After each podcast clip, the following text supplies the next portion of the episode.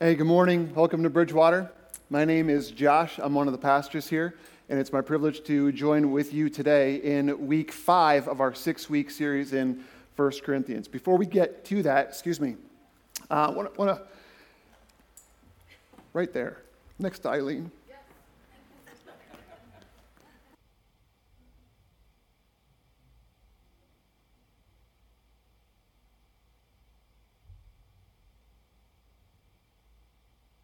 I get the timing award this morning. It was great timing. Um, Nick was up here a little bit earlier and he pointed your attention to these attender update cards. I don't know how much action those got when he talked about them, um, but I'm on staff here. I've been here for four and a half years. I filled it out.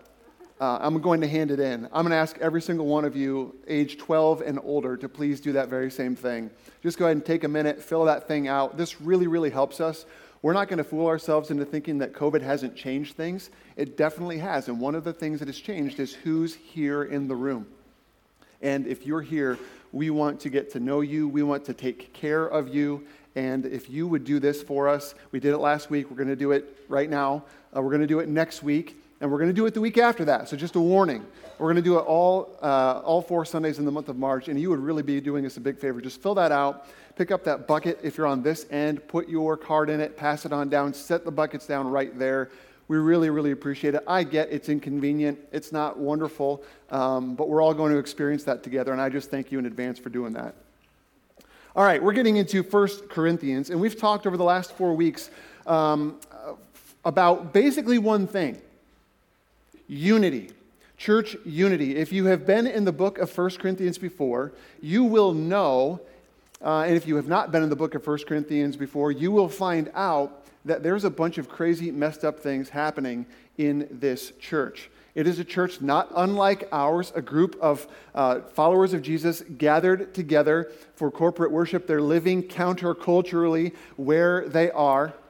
And, uh, and Paul is writing, Paul, one of uh, the apostles of Jesus Christ, is writing to help straighten them out a little bit. We talked about the fact that as Paul wrote letters to churches, many of which he started, he had great things to say about them and things to thank them for. He does not have any such things to say about this church. Okay? He's really calling them to account. And so, though they had come to faith in Jesus Christ and all were sort of on a level playing field there, they weren't getting it right.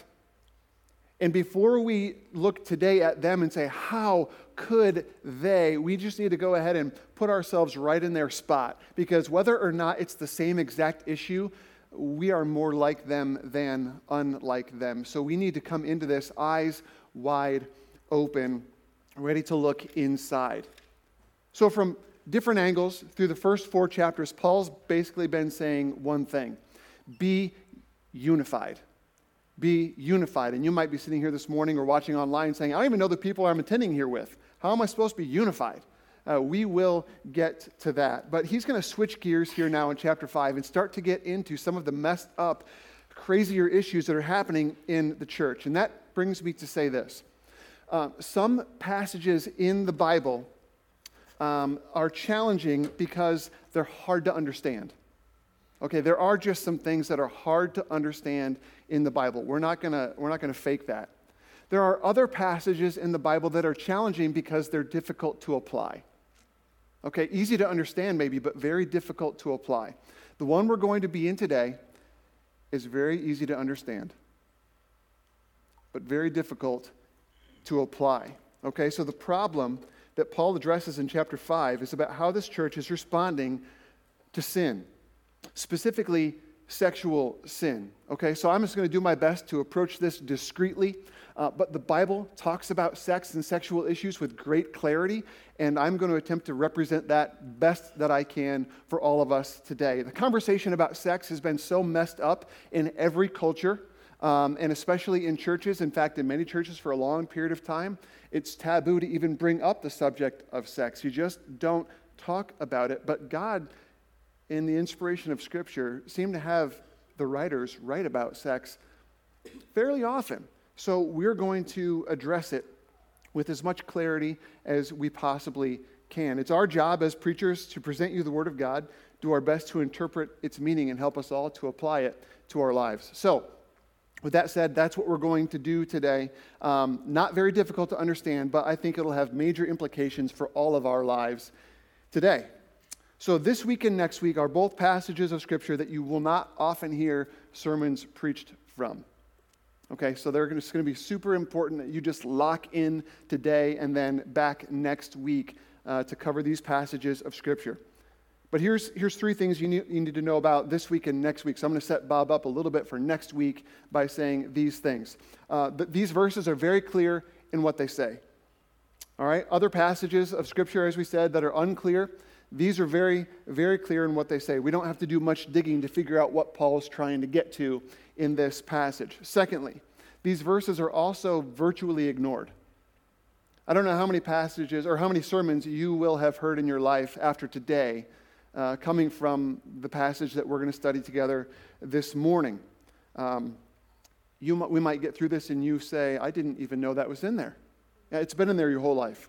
Um, and we're just going to hope to uncover it today. The third thing is that this topic, this message, will likely create some discomfort for you, either because of the subject matter or because of the necessary application that we're all going to have to make once we come through the Word of God because we're approaching the Word of God and we never want to walk away saying, huh, I didn't know that. If that's the only thing we say, we've missed it. We want to walk away knowing what we're going to do. So, when it comes to challenging passages of Scripture, there are two questions that you and I have got to deal with. The first one is this What does the Bible say?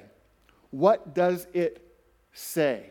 We just want to know what God is communicating to us through what He had written? That's a question we need to ask. The second one is this Will we follow it? That's really it. When you come to challenging passages of Scripture, you need to ask yourself, what does it say? And am I going to follow it once I figure out what it says? Now, there's a couple reasons this chapter is, uh, might just come up against what you have uh, um, come to believe about the Bible, about following after Jesus. Um, what we're going to talk about in this passage may have been improperly used by a church leader in the past. You might have seen what we're going to talk about done really poorly. And uh, you may have seen it, you may have experienced it. My heart breaks for you. Can we just all admit some things in the Bible are just hard to do?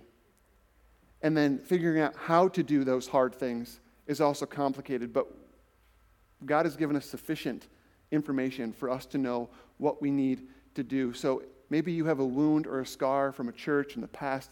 I'm sorry. But I think we all might. And I don't want to minimize your pain or your experience at all. What I, what I hope is that this teaching today speaks to it and helps you heal a little bit. Uh, another reason this might come up against your beliefs is you might not think of sin as that big of a deal. If you think of yourself generally as a mistaker, you know, a good person who occasionally does bad things, then today might not mean much for you. But if you have come to believe that your sin is a big deal and that it has broken your relationship with God and damaged your relationships with other people, uh, you may want to lean in to this because this passage is for those of us who believe that we are sinners and stand before God in need. And then the third reason this might rub up against you the wrong way is because we have an American culture that says, Leave my business to me and you mind your own.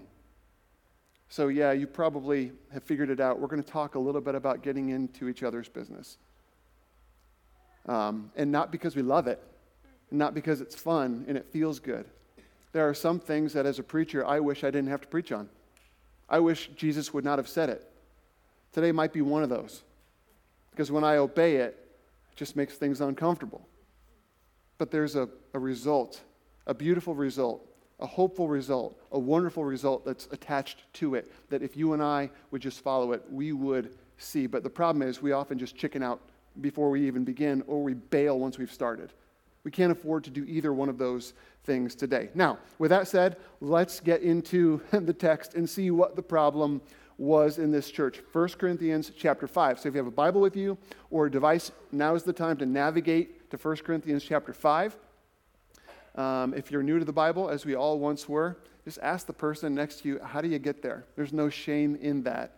We're also going to provide it on the screen as a, uh, just a little release for you. Verse 1 It's actually reported that there is sexual immorality among you, and of a kind that even pagans do not tolerate. A man is sleeping with his father's wife, and you are proud. Shouldn't you have rather gone into mourning and have put out of your fellowship the man who has been doing this? So let's just put on the brakes right there and figure out what he just said. Maybe you want to read it again to try to compute what he's saying. Paul's getting a report that there's a man in the church who claims to be a follower of Jesus who's having an inappropriate sexual relationship with his father's wife. Now, that's a funny way of saying it because at first it might seem like it's his mom, but because of the language Paul uses, it's likely his stepmom. In either case, no. No. And Paul is not saying anything surprising here. He says in verse 2 this is a kind of behavior that even pagans, now we don't use the word pagan in our culture often, it just in Paul's day meant someone who was not a follower of Jesus. People who don't follow Jesus have no religion, no faith, no moral compass, no objective truth. They don't even tolerate this stuff. But this church is letting it go. And Paul wasn't shocked that there was sin so much, he was shocked that there was sin in the church worse than among people who had nothing to do with God or the church. He's even more shocked that they were boasting about it. Look at verse 2. You are proud. There's something that they're doing in response to the sin that is uncalled for. And we're going to see that Paul goes after the people in the church. Now, he does talk about this man, but he's going to drill down on the rest of them. That means we're all on the hook. All right? This is us. This church was boasting about their tolerance. This guy's sin was a problem for sure, but it wasn't the only problem and Paul doesn't spend the bulk of his time talking about that problem. He talks about their response to this problem. And that brings us to the first truth this morning. If you're taking notes in the app or writing stuff down, want to remember it, here it is. Struggling with sin isn't the problem, but defending sin is the problem. Defending it is the problem. We all struggle with sin. We all do. It's a reality for every single person. It's kind of understood. In fact, it's, it's very understood. Look at 1 John chapter 1, verses 9 and 10. Here's what it says. If we confess our sins, he is faithful and just and will forgive our sins and purify us from all unrighteousness. If we claim we have not sinned, we make him out to be a liar and his word is not in us. John is calling the church that he's writing to, hey, just play it straight, guys. You're all sinners. Okay, let's just take a deep breath. Everyone just admit, I'm a sinner. In fact, why don't we try it? On the count of three, everyone just say, I'm a sinner. One, two, three. I'm a sinner. Thank you. And uh, online, I'm sure we heard you. All right? Yeah, we are. Doesn't mean it's okay, and it doesn't mean we wear it as a badge of honor. It means Jesus has made provision for our sin, He's already dealt with it. Jesus came to die for our sin so that we wouldn't have to live as slaves to it. And this church, beyond letting this man live in this ongoing relationship, is actually defending him. They're sticking up for this guy.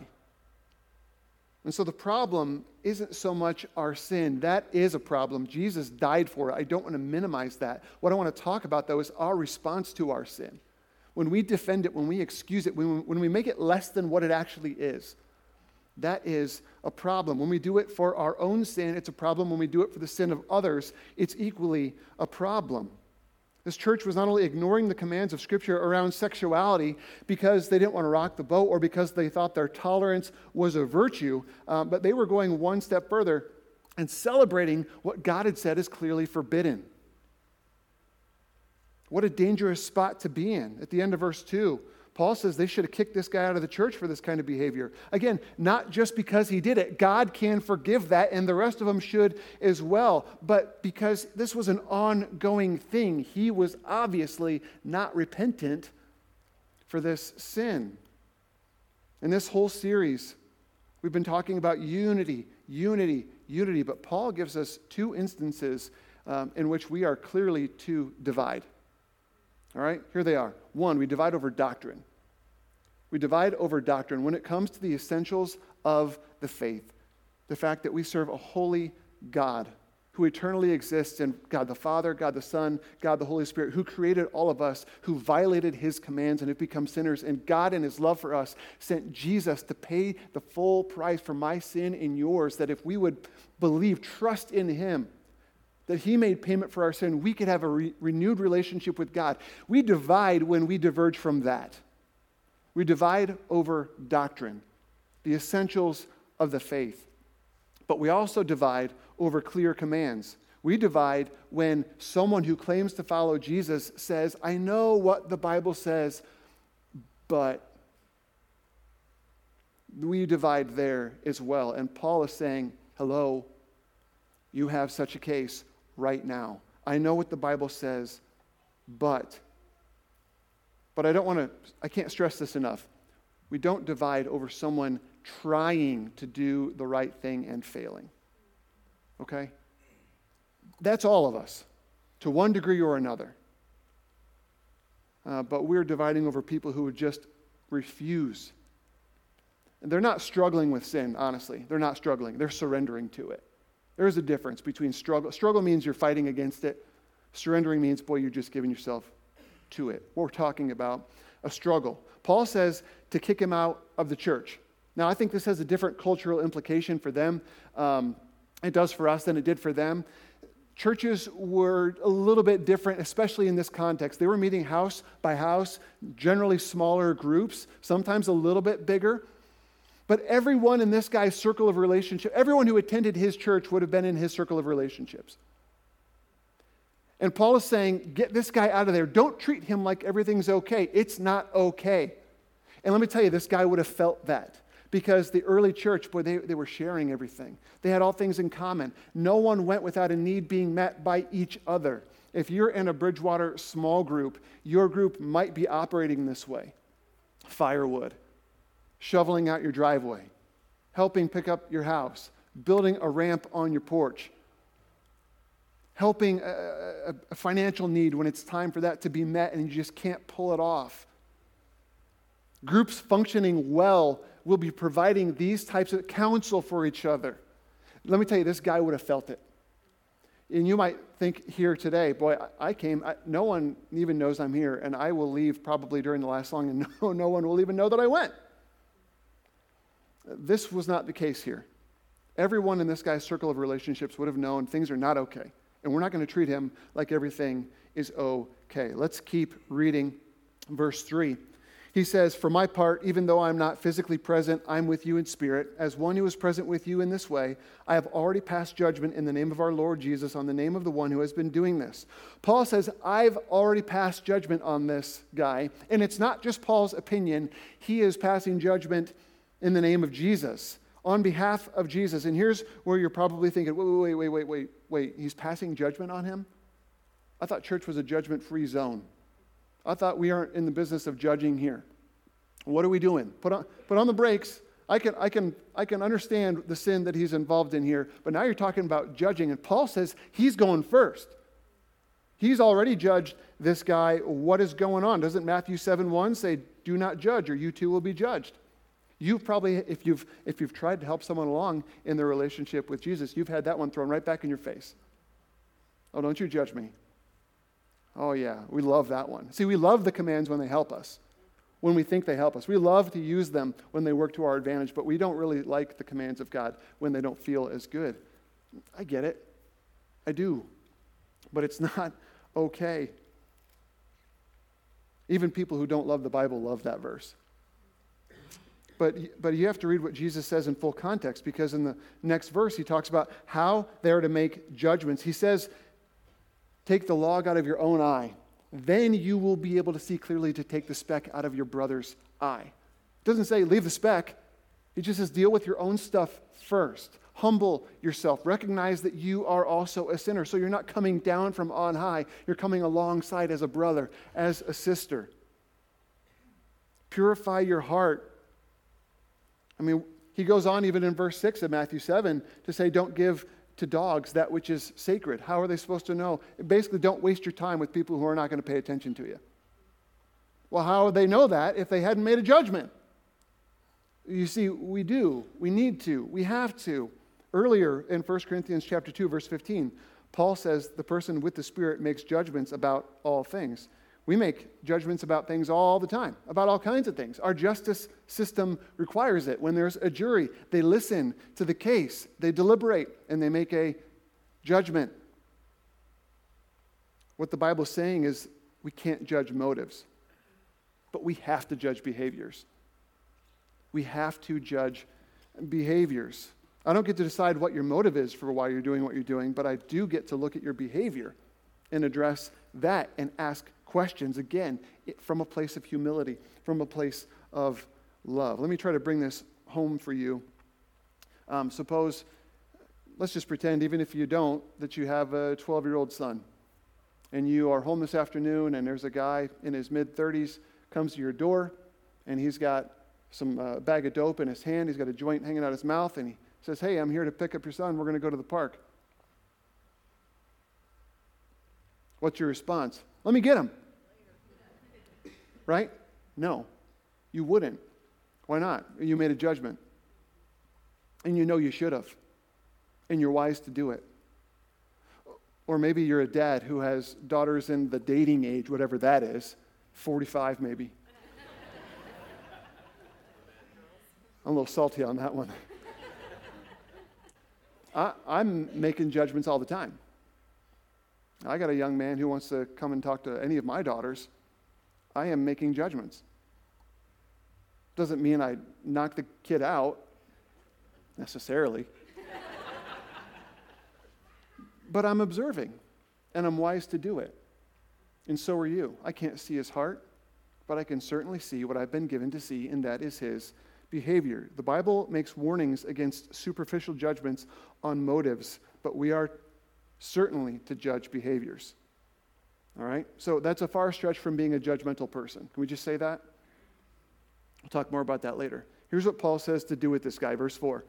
So when you're assembled and I'm with you in spirit, and the power of our Lord Jesus is present, hand this man over to Satan for the destruction of the flesh, so that his spirit may be saved on the day of the Lord.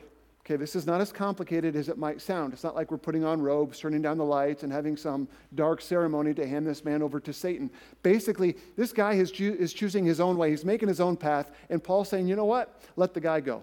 He's not in your fellowship. He is not, everything is not okay between your church, his circle of relationships, and him. So let him have it. He wants it, let him have it. This is not unlike God's response in Romans chapter 1 to people who have rejected the truth about God. God turns them over to the way they want to go and lets them experience all that they will experience by choosing a destructive path. That's what Paul is saying. Let them go. Let them go. Why? Why? Well, there's a point here. And I want to point you to another passage of Scripture just to strengthen what's happening here we're going to go to Jesus' words, Jesus himself in Matthew chapter 18, verses 15 to 17. Look there on the screen. If your brother or sister sins, go and point out their fault just between the two of you. If they listen to you, you've won them over. If they will not listen, take one or two others along so that every matter may be established by the testimony of two or three witnesses. If they still refuse to listen, tell it to the church. And if they refuse to listen even to the church, treat them as you would a pagan. There's that word again or a tax collector. Jesus says eventually these people in the church, in an ongoing sinful pattern, treat them as you would a tax collector or a pagan. How do we treat those people? Well, certainly, they don't belong in terms of they're not in fellowship here. But how do we treat people who don't belong here yet? Are they not our mission? Isn't that why we have invite cards? Isn't that the point? How did Jesus treat tax collectors? Was he, was he not accused of spending time with tax collectors and sinners?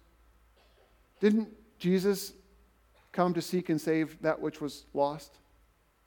See, here's where this might, might have gone sideways for you. Maybe you were put out of a church or you saw someone be put out of a church and it was like, don't talk to them, don't listen to them, don't do anything with them, keep them away. That's not what he's saying. It's not what Jesus said. It's not what Jesus did. It's not what Paul's instructing them to do. I mean, look back at verse 5. Look at what he says in verse 5 in 1 Corinthians. So that, do this, so that his spirit may be saved on the day of the Lord. There is hope. There is a return woven right into the instructions that Paul's giving, that this guy would actually come back into fellowship. Which brings us to our second point today, the second truth. The purpose of church discipline is restoration, not punishment. It's restoration, not punishment.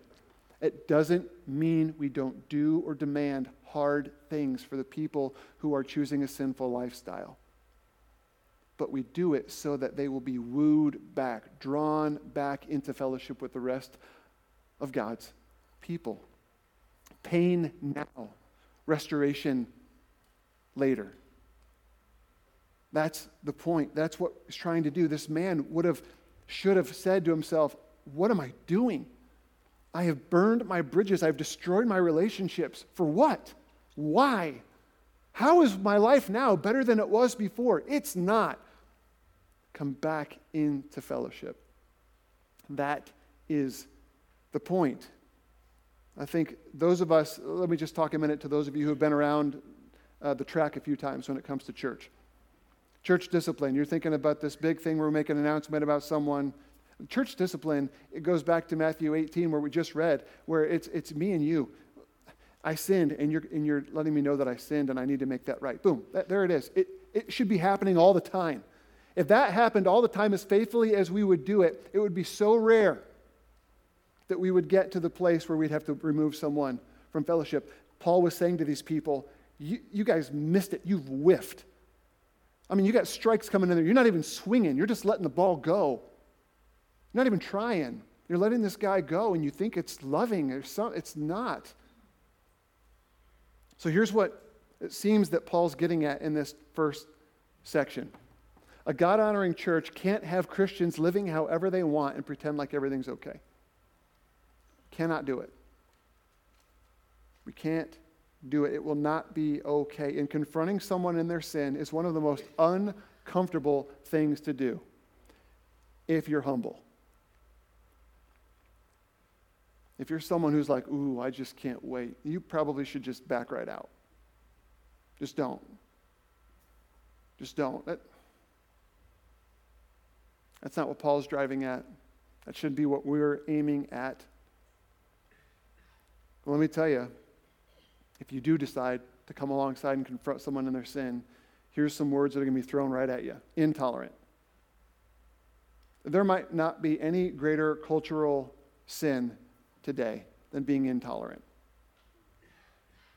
Bigoted, you'll be thrown that label too. You're intolerant, you're bigoted, you'll get that one. Now, now maybe you're sitting here thinking, what in the world that I walk into? Someone handed me an invite, told me that Bridgewater was a loving church. What's going on here? Uh, maybe you were wondering whether or not to sign off online. Hang with me. Hang with me. Um, helping someone come back from falling off the ledge is the loving thing to do even if the process getting them off the ledge is painful. We've got to do it. We've got to do it. That's the third truth we need to get at today. It is never loving to overlook a Christian's self destructive behavior. Feels like it is. It feels like it's loving. That's actually, you're not feeling love there. What you're feeling is comfort. It's more comfortable to let someone go, a fellow Christian, go in their self destructive behavior. It would be unkind to let a brother or sister in Jesus Christ pursue their sinful lifestyle. Here's, here's what James says when he's writing My brothers and sisters, if one of you should wander from the truth and someone should bring that person back, remember this whoever turns a sinner from the error of their way will save them from death and cover over a multitude of sins. Uh, James is saying, You guys got to do this. You got to do it. For the Christian, loving intervention is always the right thing to do. It's just one of the most uncomfortable. It's hard, it's painful. and it's right. And contrary to public opinion, love draws lines. It does draw the line somewhere. But if it gets to the point where even after loving intervention, they will not repent, we're told to not let them remain in good standing. Doesn't mean we don't want them to attend. It just means we don't treat them like everything is okay. Let's keep going in 1 Corinthians chapter 5, verse 6. Your boasting is not good. Don't you know that a little yeast leavens the whole batch of dough? Get rid of the old yeast so that you may be a new unleavened batch as you really are. For Christ, our Passover lamb, has been sacrificed. Therefore, let us keep the festival, not with the old bread leavened with malice and wickedness, but with the unleavened bread of sincerity and truth. He uses imagery that they would have been very familiar with, we're just not as familiar. He's talking about leaven, and leaven in many cases is referring to sin. And when you put a little bit of leaven, which is yeast, into a batch of dough, boy, it just makes the whole thing. It, it changes everything. I'm not a baker, but I get it. Because science. That's why. All right? I just, that's what it does. It ruins everything. And this leaven, this sin, this yeast that this guy was doing was going to cause disunity. And what Paul is saying is it's not the confrontation uh, of, of his sin that's going to cause disunity, it's allowing him to go um, full on in his sin. Because it seems counterintuitive. If I talk about it, it's going to create disunity. We're supposed to be pursuing unity. Paul said, no, if you let him go, it will sow disunity. Get after him, and that will actually bring about the unity that you need to have. Counterintuitive. The thing that most risks unity is sin, not confrontation. So as Paul continues, it's obvious he needs to clear something up for them, make a distinction. Um, and I think that this will be helpful for us too. Let's keep going, verses 9, 10, and 11. I wrote to you in my letter not to associate with sexually immoral people. They're thinking, yeah, we know a bunch of those. Not at all meaning the people of this world who are immoral, or the greedy, or swindlers, or idolaters. In that case, you'd have to leave this world. But now I'm writing to you that you must not associate with anyone who claims to be a brother or sister but is sexually immoral or greedy, an idolater or slanderer, a drunkard or swindler. Do not even eat with such people. This church had gotten this messed up a little bit. They're talking about avoiding all the immoral people in the world. Paul, Paul's saying, I'm not talking about avoiding those people. I'm talking about the immoral people among you. How could we possibly separate? You'd have to be a monk, and, and then the monks created their own isolated world of sin, even behind their walls. Paul's saying, we're not looking outside the church with judgment. God will take care of those people. You need to judge the people inside the church. That's what you're doing. He lists off a bunch of sins, not sins that belong to non Christians, but sins that belong to people who claim to be followers of Jesus and are still committing them. We are to distance ourselves from those who claim to follow Jesus but don't actually follow him. And now, okay, you're like, all right, I get that. And that seems very clear until you get to small group this week. And then you've got someone in your small group and you recognize that they may be in this spot and you're like, oh, shoot. And that's when we get pretty okay with deciding that the Bible's actually saying something else. It doesn't actually say what it looks like it says. It's, no, I can let this one go. He says, don't even eat with such people. Again, culturally different for them don't treat them like everything's okay. Be with them, love them, pray for them, talk to them, but not as though everything is fine. It's clearly not fine. And he concludes this chapter with this verses 12 and 13. What business is it of mine to judge those outside the church? Are you not to judge those inside? God will judge those outside, expel the wicked person from among you. Paul ends again by saying that God will ju- judge non Christians unless they f- throw themselves on his grace. But the church ought to be handling the business in their midst. And I would hate for us to get to the end of this difficult conversation and miss the point. I don't want us to miss the point. So let me give you four guardrails that I think will help. Here's the first one Too many churches ignore the blatant sin of Christians. Too many churches ignore the blatant sin of the Christians that are in them. We cannot afford to do that. Second one too many Christians ignore the blatant sin of other Christians. We can't do that either. If you know someone who claims to be a follower of Jesus and they are living actively in disobedience, you need to lovingly, humbly step in. Number three, too many Christians think it's our job to avoid non Christians. Please, oh, please. Please, oh, please don't miss this one. We are not to shelter ourselves. We are to infiltrate the world with the hope of the message of Jesus Christ. That is what we're here for. We don't cluster ourselves and build thick walls around us. We get out into the community. And we just do the very best we can, showing people what it means to be loved by God, to live as one who's had their sin forgiven. How is anyone going to know unless we tell them? So get out there and do that. Last one. Too many Christians judge non Christians by Christian standards. Just want to beat on this one just for a minute.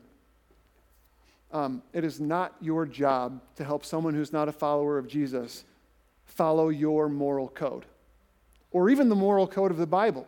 It's not your job to change the music on their radio station. It's not, their, it's not your job to tell them not to talk that way around you. We don't want to convince people who don't follow God that in order to follow God, they have to do some moralistic hoop jumping.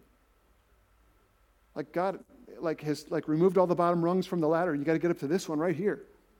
You got to quit doing all. No, Jesus came to save sinners. Why don't we just say, hey, God's made a huge difference in my life. I, I'd love to help you understand that. Let people, let people belong feel like they belong. The longer they belong, the more likely it is that they'll believe. And once they believe, well, you know what follows after that? Then they behave. In that order. We don't want to tell people they have to behave in order to have a relationship with God. Let God change their heart. So now, this whole message in this chapter that Paul's writing was to the church. It was to followers of Jesus. But if you're here today and you are not a follower of Jesus, you are here at church with the church, but not a part of the church. Um, we're just desperate for you to see a culture of messed up people that God has saved, enabled us to live a new way of life, given us a capacity to follow Him and to even be pleasing to Him. We get it wrong. We all do. And when we're looking into the Word of God so that we can get it right. You do not have to behave or clean yourself up to come to faith in Jesus Christ. You just have to come. You let God deal with the other stuff. It is Jesus' perfection, not ours, that makes heaven possible for us. Choosing to live in obedience to Jesus and quickly repenting when we fail is best for us and most glorifying to God. It's just really hard to do. And it's also difficult to come alongside someone else in their sin. But if we understand, if we can begin to grasp how destructive sin is, we might begin to understand how amazing the grace of God is too. That would be a win. That would be a win for us. That would be a win for our families, our community. Let's ask God to do that. Would you pray with me? God, we yeah, we are not unlike this church. Um, we get it wrong. And I want to praise you. I want to thank you that though we get it wrong over and again, Jesus got it right. And he took all of our sin and he took all of our mess and He took care of it. He offered us His forgiveness. He didn't require us to do anything in order to be restored to relationship with you except fall dead weight on your goodness and grace with our sin, believing that Jesus has made provision for all of it. Would you help us today to wrap our minds around the destructiveness of our sin, of sin in our church, but also the great hope that comes from following your commands as it pertains to our sin. For that, we're going to need your help, so we're asking for it this morning in Jesus' name. Amen.